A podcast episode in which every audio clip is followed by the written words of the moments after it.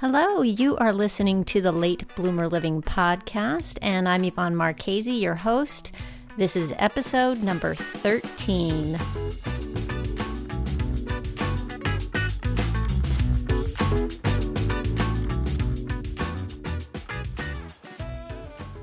Wow, it's episode 13, folks.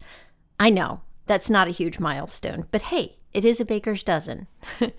um, I thought I'd go solo for this show, really as a little bit of a personal challenge. And um, I want to take a little time to reflect on the oh so short amount of time that I've been doing this. so, what the heck am I going to talk about? If you've been listening from the beginning, you know that what I do here is mostly interviews with people who have, in some way, shape, or form, reinvented themselves in midlife.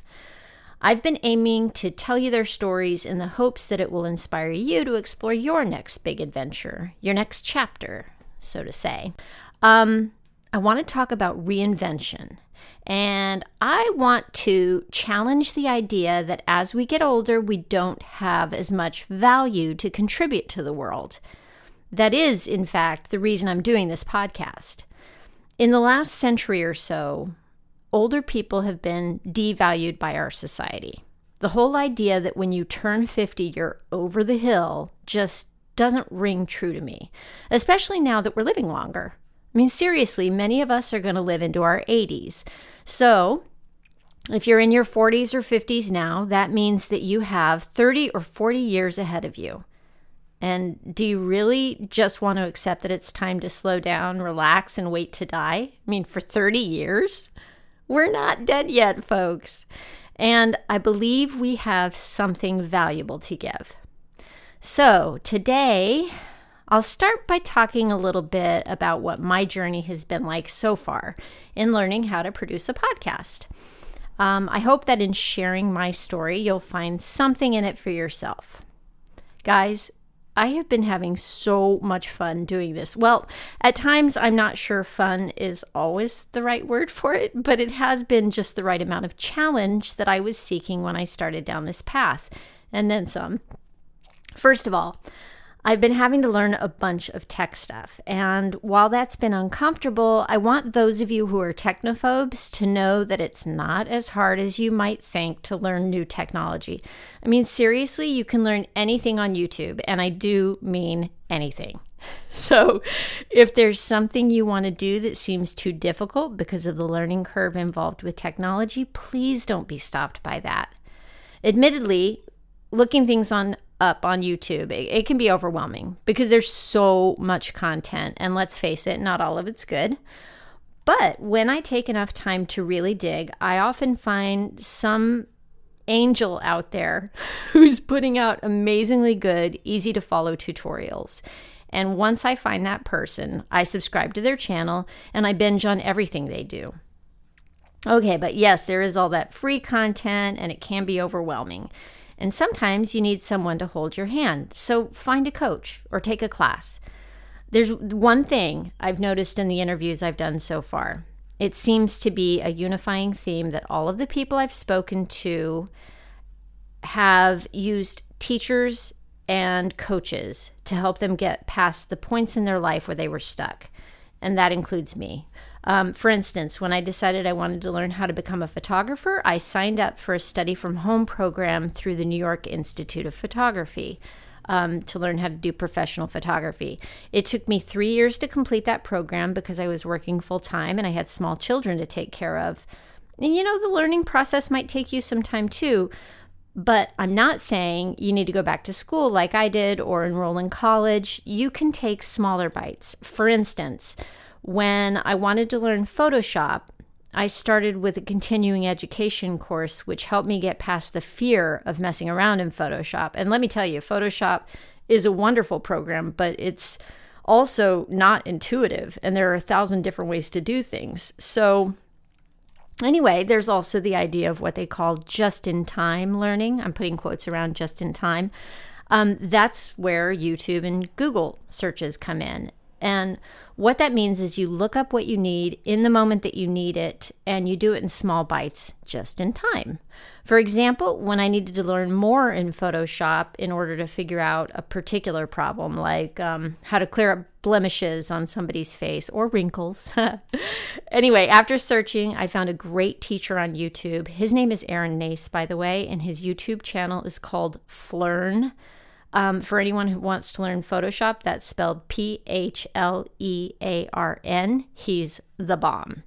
Anyway, I would bookmark his tutorials, and whenever I needed to swap heads in a family photo, I would revisit his step by step tutorial. And honestly, I have to revisit it every time I want to swap heads. Um, another option, another awesome uh, resource for me in uh, just in time learning has been Creative Live. They sell all kinds of courses, and I highly recommend you check them out. And no, I'm not getting paid to say that, although Creative Live, if you're listening, I'm open to that. Um, anyway, when I was hired to shoot my first wedding, as an example, oh my gosh, I was so excited and completely terrified. So I bought a course on Creative Live that frankly saved my butt. Susan Stripling's course on creative wedding photography is one that I go back to over and over again. Um, another example is from a couple of years ago when I wanted to figure out how to make my photography business less seasonal. Um, so, family photography seems to happen mostly in the fall and spring. Um, you know, everybody wants their Christmas photos done in the fall. So, I found an amazing course in this search that taught me how to do personal branding photography. And it was by Jamie Swanson. It was awesome. It was an investment, at least by my standards. I put down a decent chunk of change to do her six week course. And then I followed it up by investing in her membership group so I could continue to learn and practice how to do personal branding photography. Plus, I was in there with a bunch of other photographers sorting through things. Um, so I kept learning, learning how to market it. I will tell you that investment was worth every penny. I ended up pivoting my photography business to really focus on branding photography, and it's helped me become busy year round as I've added it to my family photography offerings. Um, in her class, I learned how to put together a landing page for marketing. Oh my gosh, never would have done that on my own. I don't think. I learned how to look for my ideal clients and how to guide them through the process of planning a successful branding session. I mean, there is no way I would have done what I did in that six week course if I'd had a year to do it on my own, cobbling together information from what I could gather on Google or YouTube. I mean, you know, all the information is out there for free, but it's not organized like this course was. Sometimes you just have to invest in yourself. The other thing I've discovered this year is the value of having a one on one coaching relationship. I ended up working with two coaches this year for the first time ever. Um, I worked with Kelsey Banfield of the Manifesting Company earlier in the year, and I'm just wrapping up a 12 week session with Dana Kay of Branding Outside the Box. And I have to tell you that having someone to brainstorm with and keep you accountable is beyond valuable. I've also had a couple of coaches on past episodes, and what I've noticed is that they all mentioned having coaches that helped them get past their sticking points. By the way, I've been doing a lot of name dropping here. I will put links to everything I mention in the show notes. Okay, that may have been a bit of a rant. I don't know. Maybe. I hope it was helpful in some way. So, I think the main thing that I learned up to this point in the process is that I just need to be okay with or just sit with uncertainty and discomfort. Why do I say that? Well, this whole process of launching a podcast has been an exercise in discomfort, in that I'm having to learn new things and embrace being a beginner. And also, one of the reasons it took me so long to start the podcast is because I hesitate to put myself out in the world as some sort of expert. Ugh, the idea of presenting myself as an expert makes me extremely uncomfortable. Imposter syndrome kicks right in, and let me tell you, it is strong. It makes me feel certain that you guys are going to call me out for being a fraud. And then I have to ask myself, why am I uncomfortable with the idea of being an expert? I mean, what kind of limiting beliefs are standing in the way of me claiming any sort of expertise in this area of midlife transformation. Maybe it's because I don't have some sort of certificate that declares me to be an expert. Can you relate? I think we've all been trained to look to credentials to verify expertise in others and in ourselves. The truth is, I do have life experience, as do you. And I guess a certain amount of expertise when it comes to making big life changes. I mean, I've done it a few times over. So, really, I am qualified to talk about that. Not so much as an expert, but simply from my own experience and what I've learned along the way. And hopefully, that's helpful to you. As I've gotten older, I will say I've become more fearful of making life changes because I'm responsible for so many more people right now than I was when I was younger. But in many ways, I think I've gotten smarter about how I tackle big changes. I have more tools in my toolkit now than when I did when I was younger. And I think that's true for all of us. And we forget to give ourselves credit for that life experience and how it can serve us when we step into a new challenge. And that our life experience in the form of stories can be helpful to other people. So, I also mentioned a minute ago that this process has required me to learn how to embrace uncertainty. And boy, howdy, this time that we're living through right now is requiring us all to embrace uncertainty, right? In a way that is really significant and obvious, right? I mean, it is hard to plan for anything right now. Everything seems up for grabs. But we can't just sit still, so we have to make choices to move forward, all the while realizing that our plans may go up in smoke. And the thing is, it's always been that way. We just have a lot of extra stuff going on in the world right now to show us that we really don't have control over the outcome. We never did. The only thing we have control over is our next step. So, ah, what the hell? I'll share with you what I've learned about reinvention so far. Besides the teachers in my life and the coaches that I've known personally, I've had many other teachers in the past couple of years that have come to me through their books and their podcasts. There are some common threads in all their teachings that have been game changers for me, and I'll try to share with you. And listen, by the way, none of this is new.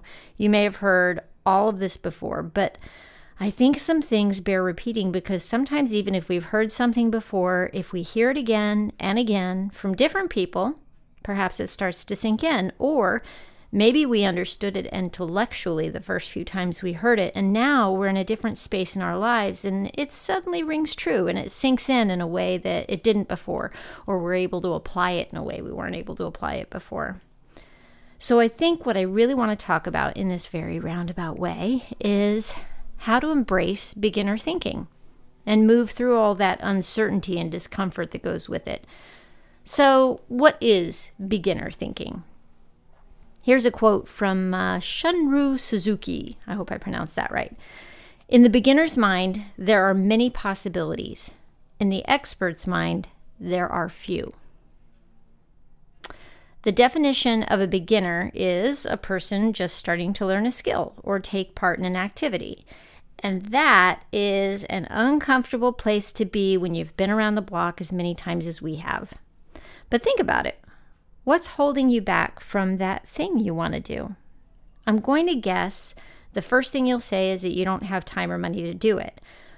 But I think the real thing that holds us back is fear fear of failing, because we've been taught that failing is bad, fear of looking stupid, fear of being judged, fear of change, so I think we stick to doing the things we already know how to do, even though we're bored out of our minds, because it's the safe choice. We already know that path, it's well worn.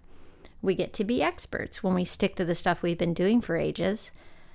But the beauty of stepping into being a beginner at something is it's in that beautiful word, possibility. I really do love that word. What might we become if we start something new? I don't know about you, but when I think about that, I get really excited. And besides, change is inevitable. You're not the same person you were five years ago. Heck, you're probably not even the same person you were this time last year. This has been a transformative year for all of us. And since change is happening all around us and to us all the time, I think we need to learn how to embrace it. Now, you might be thinking, I don't have any problem with being a beginner at something, I just don't even know what I want to do next. Let me tell you, I have been there. When I became a mom and decided I was done with pursuing an acting career, I had no idea what I wanted to do next. I toyed around with the idea of learning how to produce radio stories in the style of This American Life, but I was stopped by the amount of time it would take me to learn how to do it, and I didn't see a clear path to becoming a radio producer. I thought I'd have to go back to school for broadcasting, and I felt like I was too old to go back to school for yet another low paying career. You see, podcasts weren't even a thing back then. So even if I learned how to produce my own shows, I'd have to shop them around to see if I get get one picked up by NPR or something like that. And I did certainly didn't have the confidence to do that, and I couldn't imagine putting in all the time to create a show and then not have an outlet where I could share it. So, I spent many years feeling pretty lost. Luckily, I had some really cute kiddos to raise and cuddle in the meantime, and a job to pay the bills while I figured things out. But yeah, I felt lost. So, for those of you who just feel stuck and don't even know what you want, know, first of all, that you're not alone. I think many of us, for many of us, it starts with the feel of the feeling of being stuck in some way and maybe we're not even sure why we're feeling that way. We we may not even know what we want to do. So the first step is to notice your thoughts. It's really all about awareness. Taking the time to sit with yourself for a little bit and notice for instance, what are you complaining about regularly?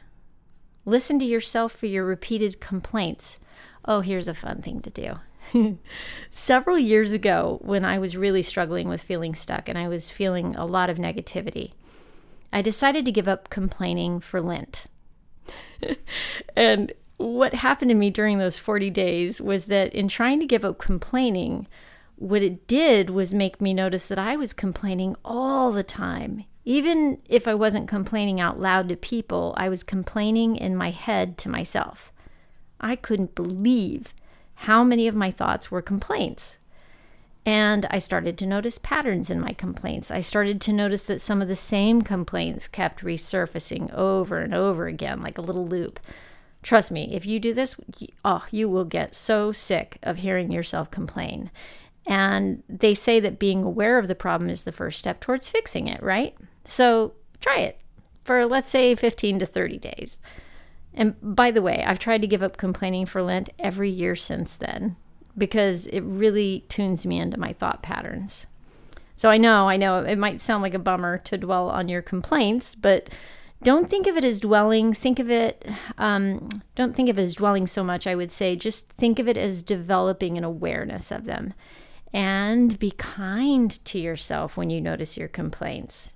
In fact, you, you might end up laughing at yourself the idea is not to beat yourself up for being a negative Nelly, but just to notice it and realize that everyone else is complaining in their heads all the time, too. And this really does require a lot of self compassion because you will be sick of your complaints after you do this for a while. So try to do it with humor and give yourself space and forgiveness. Um, in fact, there's something you can do that's fun to balance this out. It's something we used to do all the time when we were kids, and it used to come so naturally to us. I'm talking about daydreaming. I know you're already saying, I don't have time for that. I think as we get older and we have more to do and more responsibilities, we stop daydreaming. And I think daydreaming is so powerful. Seriously, when we were kids, we did it all the time. And I think it fills you with a sense of possibility. I'm talking about letting your mind think about things that bring you joy. Imagine yourself doing them and imagine yourself in situations where you could feel joyful and fulfilled or have felt joyful and fulfilled. And set aside time for this, like when you take a walk or, you know, just gift yourself the time to sit in nature for a bit and let your mind wander without a phone in your hand. Maybe do some journaling. Again, that goes back to developing an awareness about yourself and your thoughts and giving yourself time to tap into exploring what it is you want. So, after you do this for a while, you'll notice what you're consistently complaining about. Um, you'll notice what maybe you wish you were doing too, if you're taking some time to daydream. But anyway, you know, you're going to notice with the complaining part, you're going to notice your your automatic thinking patterns. And there's huge power in that. I mean, once you notice those complaints, and we can call those limiting thoughts, then you could replace the thoughts you feel are holding you back. They're holding you back in some way. You could actually make the choice to replace those thoughts with something new, to reframe the negative thoughts. So, okay, let me give you an example. One of my constant complaints is that I feel overwhelmed and too busy. So, what I've learned to do is reframe that complaint with a quote that I love, which is do what you can with what you've got where you are. By the way, that quote is usually attributed to Teddy Roosevelt, but it came from his autobiography, and he was quoting a guy named Squire Bill Widener or something, whatever. Anyway, it's a saying that instantly calms me down, first of all. Do what you can with what you've got where you are. And it reminds me that even though I can't do it all, I can do something. Um, another complaint I constantly have in my head is no matter what I do, it's never enough. I know, right? The pity party, the self pity party is raging here. Um, so, whenever I can, I replace this thought with I did the best I could today, and I'm learning more, and I'm getting better at this every day.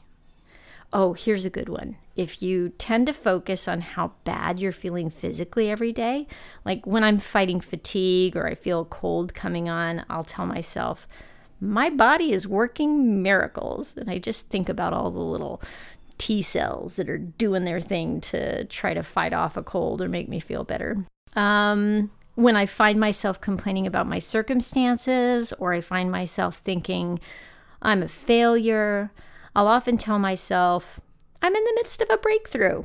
And then and then I laugh. It just makes me laugh for some reason. Um, but I can also buy into it. So I guess you could call these affirmations. I think Mel Robbins calls them anchoring thoughts. And the thing is, you have to find what works for you because you have to buy into the new thought or see possibility in it. By the way, one of my favorite teachers, um, you know, one of those people who I listen to and read, is Mel Robbins. If you've been listening from the beginning to this podcast, I'm sure you've heard me mention her. And she names this process that I'm talking about as think this, not that. In, in fact, I'll put a link in the show notes to a blog post of hers. It's called 21 Days to Think This, Not That. It's pretty cool. Check it out. Um, here's a few other things you can do that can help you identify what it is you actually want. Uh, and I think this first one probably comes from Mel Robbins too. Notice when you feel envy, which seems weird, right? But the thing is is ask yourself why you feel envious of that person. Is it just because they have all the trappings of wealth and they look successful? Or is it because they're doing something that looks like fun? Or they're doing something admirable and meaningful, and you think to yourself, well, sure, it's easy for them. They're talented or smart or beautiful. You fill in the blank. But anyway, then picture yourself doing what they're doing and notice how that makes you feel. Do you feel excited? Lighter? Maybe a little giddy? If it doesn't make you feel great to think about doing what they're doing, it probably isn't actually the right thing for you. But if it gives you those little butterflies in your stomach that you get when you have a crush, well, then that path may be worth checking out. So, another thing you can do is ask yourself, what would you do if you knew you couldn't fail? Or what would you do if money wasn't an issue? And write down the answer. Give it, you know, brainstorm it, turning it into a journaling exercise. Make a list out of it and then revisit the list. Hold up your answers to the same test you did before. When you look at your list, does anything stand out that gets you excited? And by the way, if it makes you feel really scared, consider the possibility that that's really just excitement. There have been many studies done that show that fear and excitement have the same physical reactions in the body, like sweaty palms and a racing heart, and your brain is just trying to prepare you for action. Um, think about here's another one think about how you are special. What comes easily to you? I mean, what can you do that is so easy that it isn't easy for other people? And that's your superpower. And if you don't know what it is, that's totally normal because it's so easy for you that you might not recognize it as being special. Here's a way to look at it or think about it. What do other people ask you for advice with and help with? That's a hint. Also, you could ask people you're close to what they think you're good at that they wish they were good at. And now here's a question Do you enjoy doing that thing that comes so easily to you? I'm going to guess you probably do. Maybe. Okay, one last exercise to trigger your creativity here. And I'm pretty sure I got this one from Marie Forleo's book, um, Everything is Figure Outable. Very good. Check it out. Um, so set a timer for 10 or 15 minutes and make a list of things that complete the statement. Wouldn't it be cool if dot dot dot don't edit yourself. Write down as much as you can, as quickly as you can, and later on you can go back and look at your list to see what jumps out at you. I did this exercise, and when I go back to look at it, I realize that I really want to travel more, that I want to spend more time having fun with my husband and my family and friends. And I wrote this down last year. I wrote down, wouldn't it be cool if everyone felt empowered to tap into their dreams and take chances? Hmm, interesting, right? And here's what I'm doing now. So you can then try visualizing yourself doing these things. And by the way, visualization is different from daydreaming because it's more intentional. And honestly, I'm not super consistent about visualizing, but when I do it regularly, it's pretty magical. And this may sound woo woo, but recent studies and brain imaging show that the brain doesn't know the difference between imagination and reality. I'll put links. I'll put a few links to um, articles about this in the show notes. Um, oh, and by the way, Einstein said, "Imagination is more important than knowledge, for knowledge is limited, whereas imagination embraces the entire world, stimulating progress, giving birth to evolution. Pretty awesome, right? So the thing is with visualization, before you can before you can achieve a goal, you have to believe you could do it. And you need to see it before you can believe it. And that's why top performing athletes do it. It's been shown to reduce stress and anxiety and let's face it, stress and anxiety are performance killers. Anyway, the idea is to visualize yourself taking the steps towards your goals with as much detail and emotion as you can bring to it. And if you do it regularly for only like three to five minutes a day, which is nothing, what you're doing with that consistency is rewiring your brain to believe in what you're visualizing. So I guess I better get more consistent with that, huh? um, and then, of course, you need to take action because visualizing without action isn't going to get you anywhere. And that doesn't mean you have to make huge changes right away or do everything right away. Simple first steps could be doing research or taking a class, dip your toes to get started. Don't stay in the research phase for too long, convincing yourself that you're taking action. But, you know, eventually you have to do the things that are outside your comfort zone. Discomfort is where the growth is. I will tell you, there have been days when I was really uncomfortable and frustrated during the process of launching this podcast. There were days I felt like I was spinning my wheels the whole day, especially when learning new tech, because uh, you know, I'm doing this podcast as a passion project. I don't have a massive budget for it. I knew I needed a website. And after a lot of research, I decided to do it the hard way. I decided to build the website myself in WordPress for too many reasons to get into here. And oh my gosh, I would have loved to hire someone, but I am in total bootstrap mode around here, folks. And let me tell you, I am not a web designer. I don't know code. I'm not a graphic designer.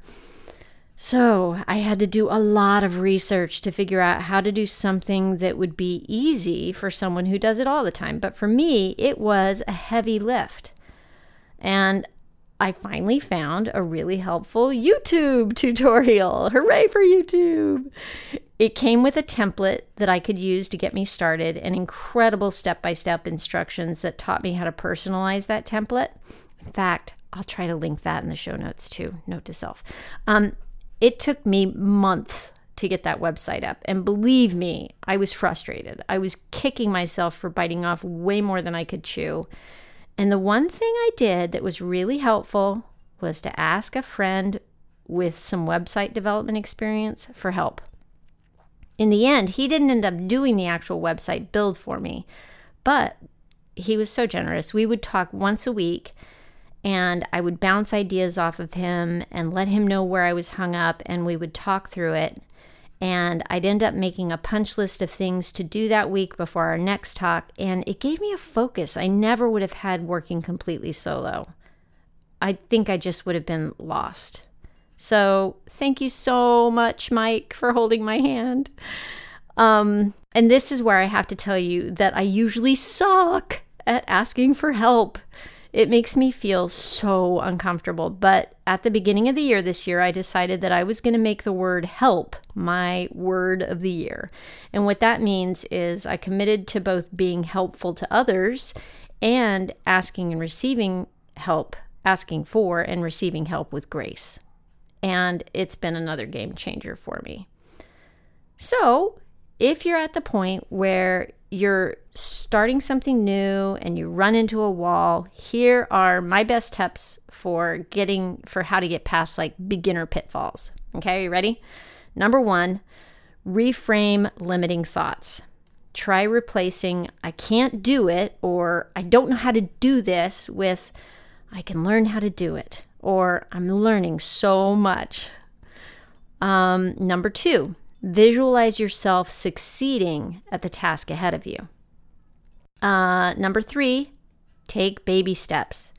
When you feel overwhelmed, just take the next best step. Number four, trust that your baby steps are enough. You know, they say we overestimate what we can do in a year and we underestimate what we can do in 10 years. So trust that those little baby steps are enough. I have I have a hard time with that. So I'm I'm saying that now. Finally, I just want to say if you're feeling like you need to shake things up, honor it. Do it. And remember, you are not alone. Find people to help you and people you can help in return.